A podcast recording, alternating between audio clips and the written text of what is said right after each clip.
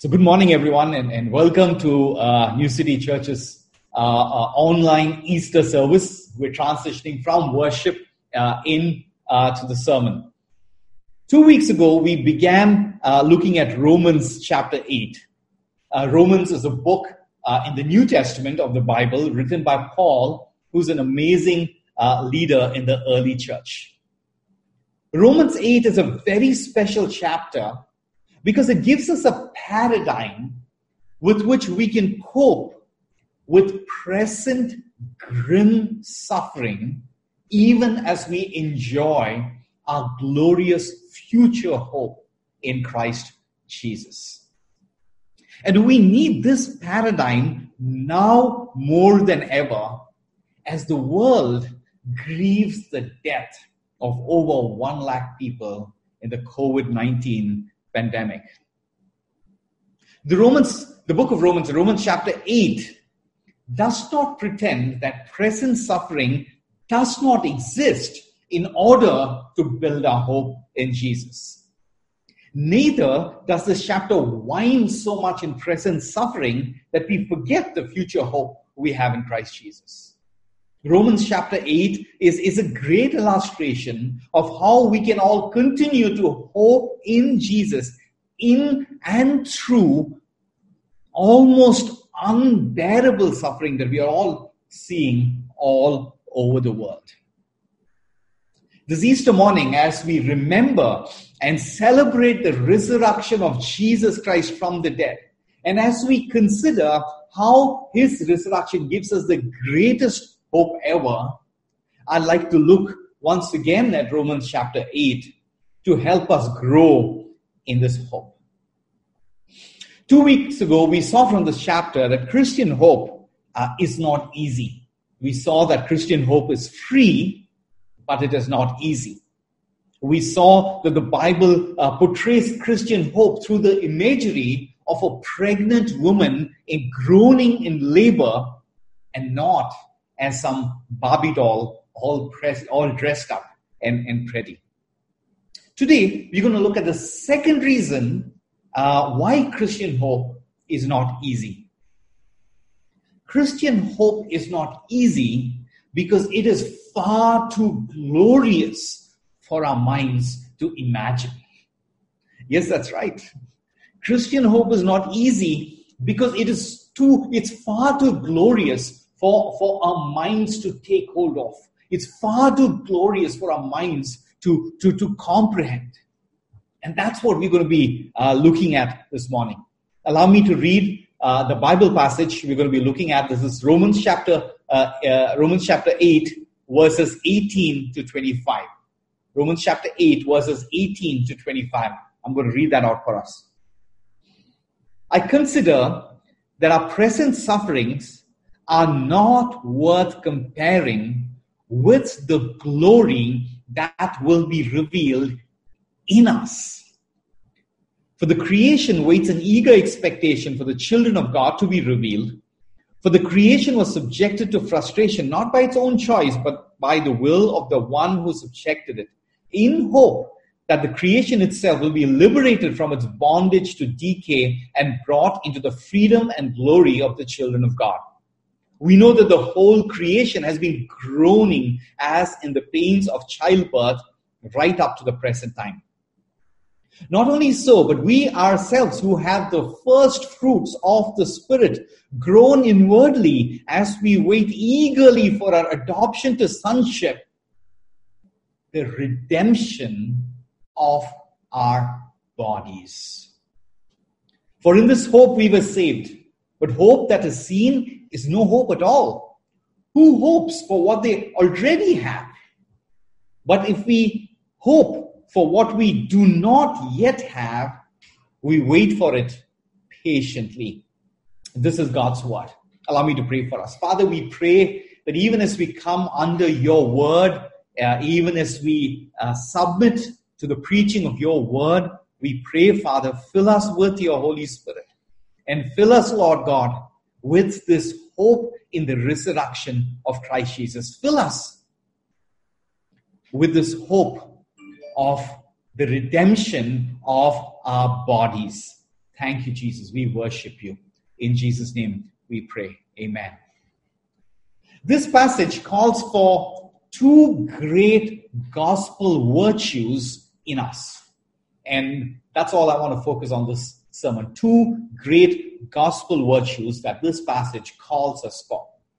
First, this passage calls us to faithful imagination. And second, this passage calls us to heartfelt conviction. Faithful imagination and heartfelt conviction.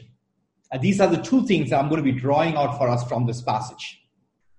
First, I want to look at faithful imagination. Look at verse 18, the first verse that I read for us today. I consider that our present sufferings are not worth comparing with the glory that will be revealed in us. The glory that will be revealed in us. So this verse is not talking about the glory of God. This verse is talking about the glory that will be revealed in us. So what is this glory that will be revealed in us. What is this glory in us that this verse is talking about? Verse 23 in the same passage gives us the answer to that question. Let me read that out for us. Verse 23. Not only so, but we ourselves who have the first fruits of the Spirit groan inwardly as we wait eagerly for our adoption to sonship, the redemption of our bodies the glory that which will be revealed in us that this passage is referring to refers to the redemption of our bodies romans chapter 8 is telling us that the thrill, the sheer thrill of the future resurrected bodies, of our future resurrected bodies, and eternal life with Christ Jesus will give us the strength to live through the present suffering and sickness of our bodies. And we only need to be faithful in our imagination of the redemption of our bodies. This glory in us that this verse is talking about is the future glory of our resurrected bodies. Allow me to quickly establish this further with one more verse before we really dive into exploring and uh, unpacking this faithful imagination that I'm talking about. Philippians chapter 3, verse 20. Philippians is another book of the New Testament. But our citizenship is in heaven, and we eagerly await a Savior from there, the Lord Jesus Christ, who by the power that enables him to bring everything under his control will transform our lowly bodies so that they will be like his glorious body. That's what Paul is talking about again in Romans chapter 8, verse 18. And he's, when he says that our present sufferings are not worth comparing with the glory that will be revealed in us, he is referring to the future glory of the resurrected bodies that we will have when Christ comes again we will be like him. And today, we're going to see another reason why Christian hope is not easy. Christian hope is not easy because it is so hard for us to comprehend the full implications of the resurrection of Jesus for us. What does the resurrection of Christ Jesus mean for us?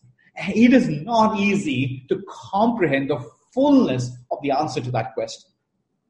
The Bible promises us, Jesus promised us that just as Jesus rose again from the dead, all of us who believe in him will also rise again after our death into eternal life with Jesus. And we will all have a glorious resurrected body. Can you imagine the thrill of being with Jesus forever in our resurrected bodies? The thrill of our resurrected bodies. Can you imagine that? And the honest answer to that is we cannot fully imagine that.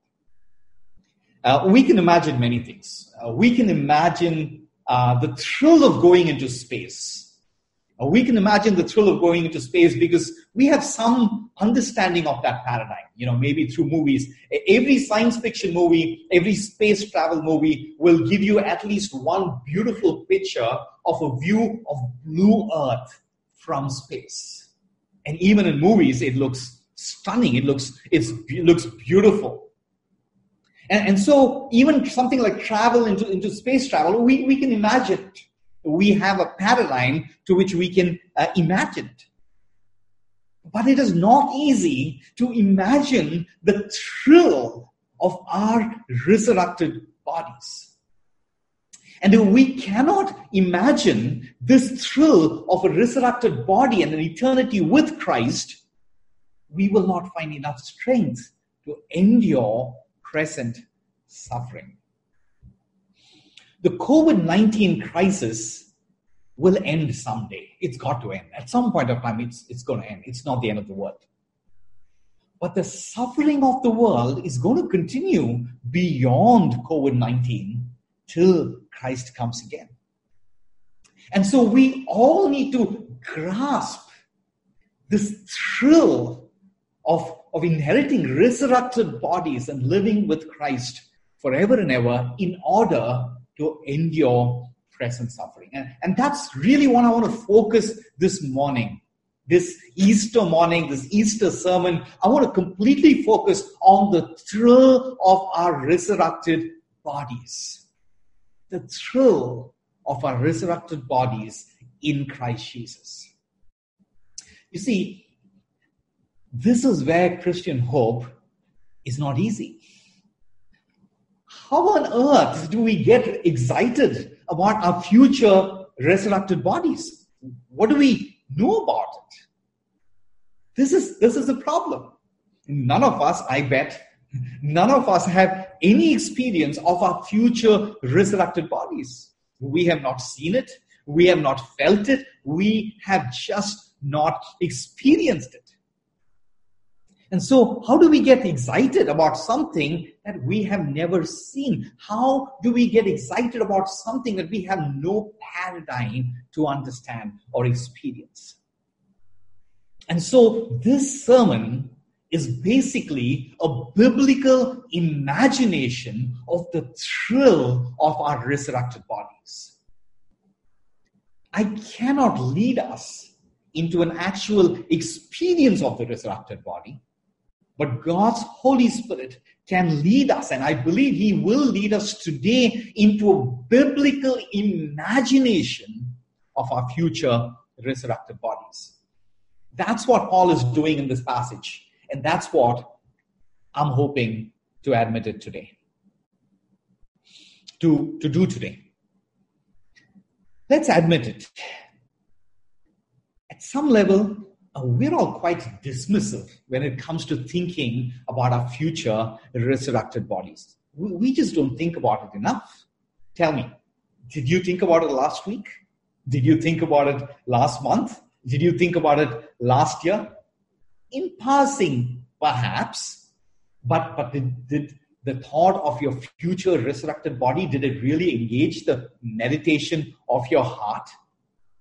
Look at it this way did we even spend 1% of the time that we spent on Instagram last year? Did we even spend 1% of the time we spent on Instagram last year thinking about the resurrected body?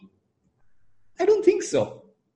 We, we don't meditate enough about our resurrection into uh, the glorious bodies we will all have as an extension of the resurrection of Jesus Christ.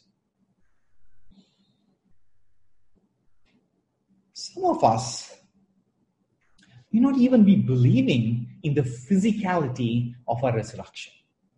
Sure, we believe in eternal life in Christ Jesus, but do you believe in the physicality of our resurrection? Do you believe that we will rise again with physical new bodies? Do you believe that our eternal life with Jesus will not just be in some amorphous spirit state, but it will be in physically resurrected and glorious bodies? The Bible promises us that when we believe in Jesus, our resurrection and eternal life is not just in spirit or soul or not just the inner man who's going to rise again, it is also a physical bodily resurrection. Do you believe in the physicality of resurrection, of our resurrection and eternal life?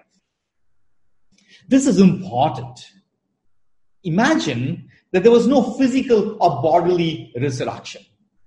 If that was the case, there is no way we can imagine what the resurrected life will look like.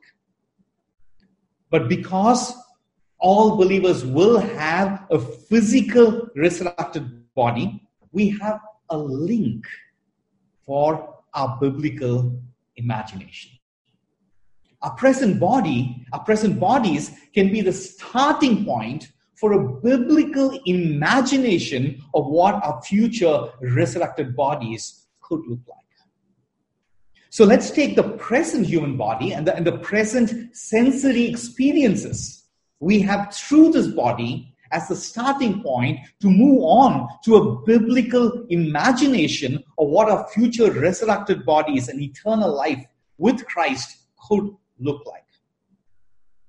And like us to imagine uh, three attributes of the physical body intelligence, strength, beauty. Intelligence, strength, beauty. We may not think of intelligence as a physical attribute, but it is. Our intelligence uh, basically begins and ends with a bunch of neurons in our brains. And take away the brain, which is a very physical part of the body, and we have no intelligence. The brain weighs 1.4 kilograms. If you hold a human brain in your hands, you can feel the weight of it. It's not like, it's not, it is physical, it is matter. 1.4 kilograms. So even our intelligence is, comes from the physicality of our bodies. So let's take our present intelligence in our present human body as a starting point for this biblical imagination. Two Hollywood movies uh, come to mind to help us just, just, just open our minds up a little bit and just imagine what uh, our intelligence could look like in the resurrected world. The first movie uh, is Limitless, starring Bradley Cooper. Uh, the second one is Lucy, starring uh, Scarlett Johansson.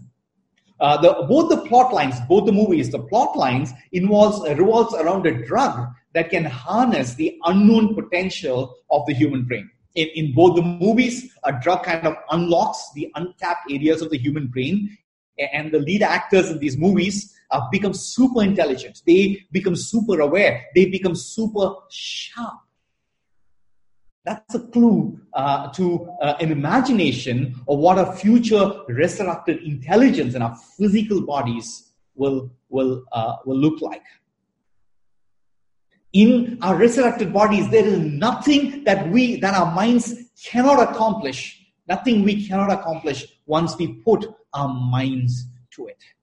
And we're going to be exercising the fullness of this glorified faculty of the human brain, not just for our selfish needs, but we are also going to be exercising it for the glory of God and the service of others around us. That's what intelligence could look like in our future resurrected bodies. Let's think about strength. Why is the COVID 19 virus hurting us so bad? It's hurting us so bad because our body does not have the ability to quickly develop an immune system to fight it. It takes time to build immune strength. And that's another clue to imagine our future resurrected bodies. We will have all the immune strength to kick any bug and virus hands down. There's an author called uh, Siddhartha Mukherjee, and he wrote a book called The Emperor of All Maladies the emperor of all maladies. And it's a book on cancer. And the book is basically a, a, a study on the history and the evolution of cancer. And, and Siddhartha calls uh, cancer the emperor of all maladies, of all sicknesses. He, he chronicled the entire history of cancer. He, he chronicles the entire history of human beings' battle against cancer. And after about 1,500 pages of his book, he finishes 1,500 pages recounting the struggles. And at the end, he says this. He says, We will never, ever conquer cancer. Never. Why? Because cancer is what it means to be human. It is unconquerable because it is corruption. It is decay. Siddhartha is a medical expert. He, he's not a Christian. But he has understood a deep gospel truth. He's understood that the body, that our present bodies, is bound to corruption and decay. The passage we read, Romans chapter 8, talks about it. The passage says, All creation, including our bodies, are bonded to decay. Siddhartha understood that this human body can never be freed from cancer or sickness or corruption or, or decay. We need the new resurrected body that only absolute faith in Christ Jesus can give us. Or take beauty. Our future resurrected bodies will not be merely beautiful, they will be glorious. This is the glory that Paul is talking about in this passage. Unimaginable intelligence, unimaginable strength, unimaginable beauty. The Bible, through the accounts of the resurrected Jesus himself and through other writings of apostles like Paul, gives us a sense of what our resurrected bodies will be like. And there are three defining characteristics. First, our resurrected bodies will be tangible. It will be physical. It will be matter, not just spirit. We will have flesh and blood. Second, the Bible talks about our resurrected bodies as being glorious, without any weakness, without any any uh, any uh, imperfection. And I, I like to, uh, to, speak about this like way. This is going to be a body where there's no more pimples or no more wrinkles. In young age and in old age, even if age has any meaning in the eternal life, we're going to have perfect perfect bodies. And the third thing, this is going to be eternal bodies forever and ever with Christ. C.S. Lewis describes his imagination of what people with resurrected bodies living forever with Christ Jesus will look like. Let me read uh, a small paragraph in the way he imagines. I saw people coming to meet us because they were bright I saw them while they were still very distant. And at first, I did not know they, they were people at all. The earth shook under their tread, tread as their strong feet sank into the wet turf. A tiny haze and a sweet smell went up where they crushed the grass and scattered the dew. Some were naked, some were robed, but the naked ones did not seem less adorned, and the robes did not disguise in those who wore them the massive grandeur of muscle and the radiant smoothness of flesh. Some were bearded, but no one in that company struck me as being of any particular age. One gets glimpse, even in our country, of that which is ageless heavy thought in the face of an infant and frolicking childhood in the face of a very old man. Here, it was all like that. Can you imagine this? Have you ever tried to imagine the future glory of each of our resurrected bodies? You know, at, at one level, everything that I read out from C.S. Lewis is, is fantasy. No one knows exactly what our human, what, what our resurrected bodies are, are going to look like. We cannot comprehend. But that is precisely my point. Do you have the curiosity to imagine the eternal life and your resurrected body and what the new heavens and the new earth are going to look like? Do you have the curiosity to imagine all that? If you come from a Christian family, your parents or your Sunday school teachers maybe gave you an imagination. Streets that are paved with gold. It's a biblical imagination. Streets that are paved with gold. And, uh, you know, sand, every grain will be like a diamond. But tell me, man, who cares about gold these days? We don't really care about gold. You see, their imagination of the resurrected life is of no use to us. We need to develop our own biblically faithful imagination of the resurrected life. Have you developed your own imagination, biblically faithful imagination of the resurrected life? Not what your Sunday school teachers gave you, not what your parents gave you, but your own biblically faithful imagination of the resurrected life. Actually, in this passage, Paul is calling us to more than mere curiosity. He is calling us not just to the curiosity of, of imagining the resurrected life, he is calling us to the discipline of imagination. He is calling us to the discipline of imagining our resurrected bodies in Christ Jesus. What do I mean by that? In normal times, when a virus is not killing thousand, ten thousand, thousands of people every day, in normal times like that, mere curiosity is enough.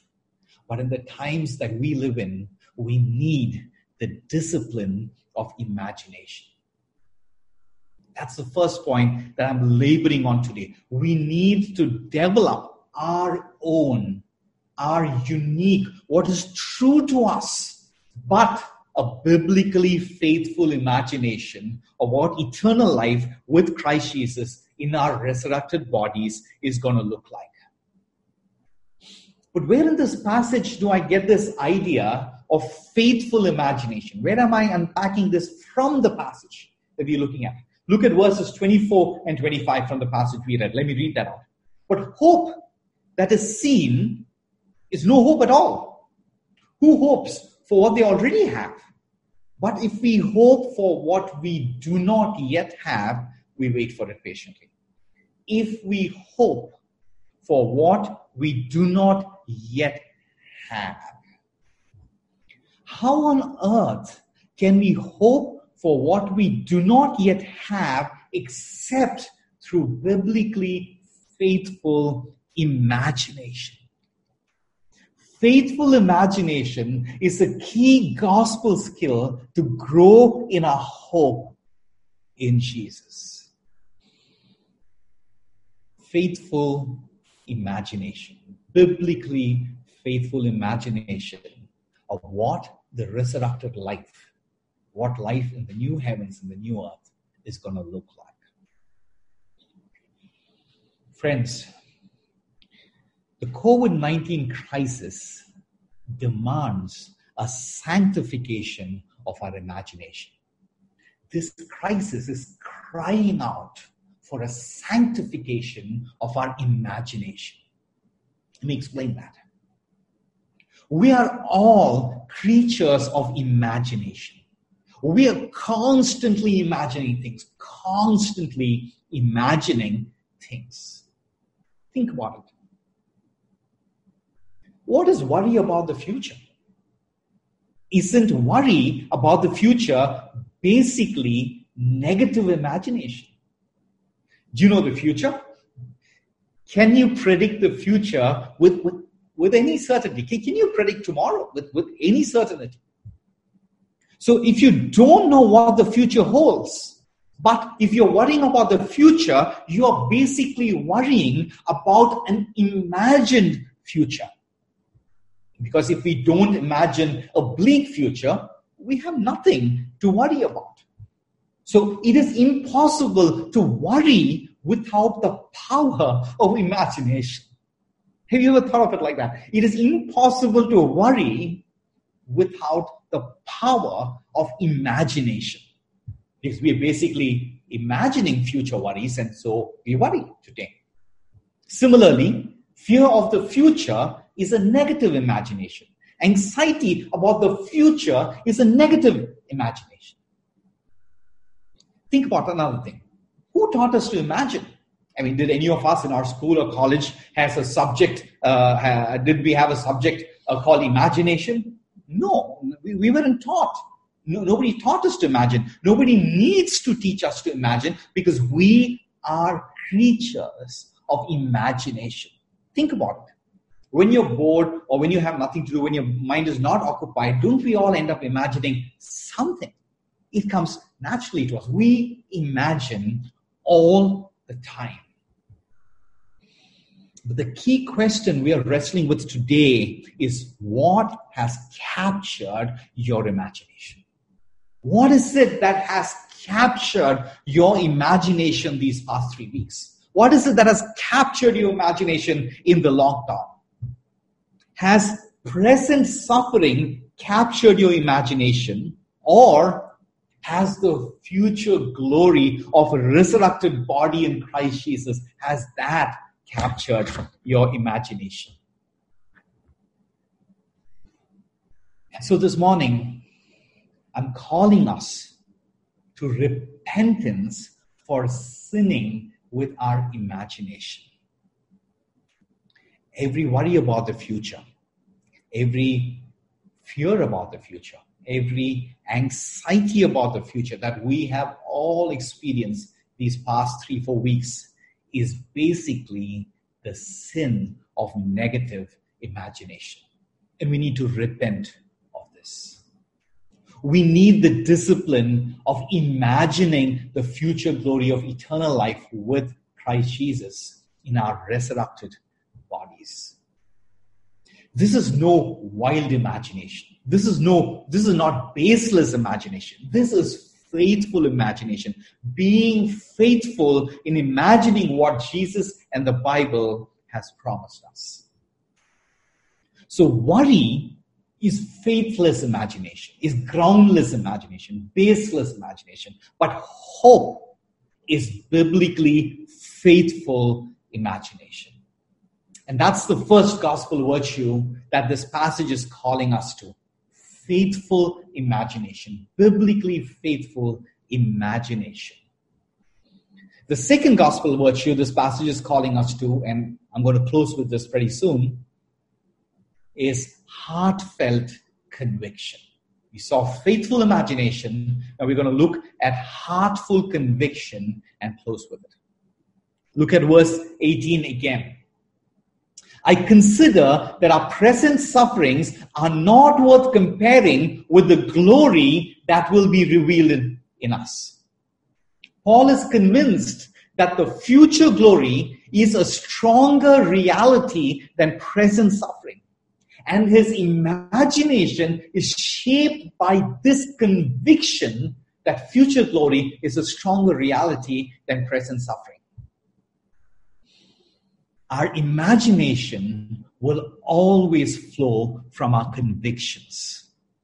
Our imagination will always flow from our convictions. If we are convinced that eternal hope we have in Jesus is the bigger reality, our imaginations are going to be shaped by that. Our imaginations are going to flow from that. The other hand, if we are convinced that the coronavirus is the bigger reality, our imaginations will flow from that. Our imaginations will always flow from our convictions. We can live by our own convictions, or we can live by the convictions that God forms in our hearts. Our own convictions are those that we form when we believe that we are taking care of ourselves. That's how we lived till one month ago. We all lived till one month ago believing that we are taking care of ourselves, we are planning our careers, we are in control of our careers, we are providing for ourselves. That's what we believed till just a month ago. But the COVID 19 virus has demolished that notion. I don't think anybody uh, believes that we are in control anymore.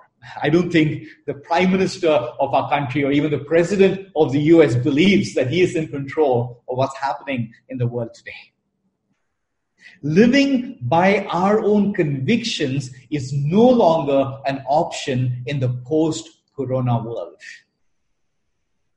Think this is important. Living by our own convictions is no longer an option in the post corona world. So, what is the conviction that God gives us? We can read that in just, just a few verses below the passage uh, I read out for us from Romans chapter 8. Uh, I'm going to read Romans chapter 8, verse 32 for us. He who did not spare his own son, but gave him up for us all, how will he not also, along with him, graciously give us all things?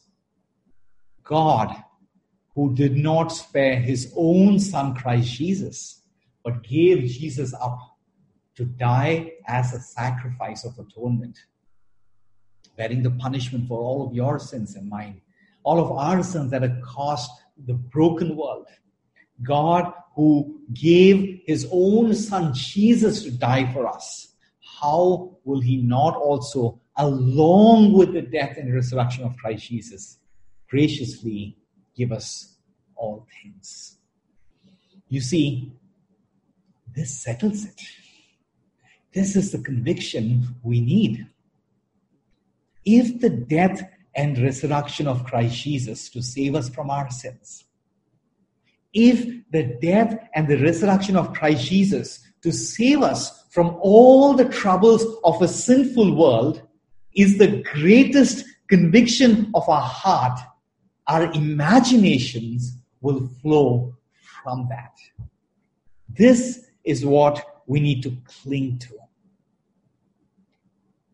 So, shall we cry to God's Holy Spirit to burn this conviction so deep in our souls that all of our imaginations will flow from this conviction that God, who gave his son Jesus to die and rise again for us, will he withhold any good things from us? Let's pray. Father, we come before you crying out to your Holy Spirit. Would you stir in every one of our hearts, Lord? Would you stir and move in every one of our hearts? Would you stir our imagination, Lord? to be formed on the conviction of the death and the resurrection of Christ Jesus. And stir us, Lord, with that imagination that we might live with that. We'll face and acknowledge and grieve in the present suffering. We will not pretend that it doesn't exist. We will face it, but we will face it in the strength of the biblically faithful imagination and hope that we have of a resurrected life with Christ Jesus. Thank you, Lord. We worship you. We give you glory. In Jesus' name we pray. Amen.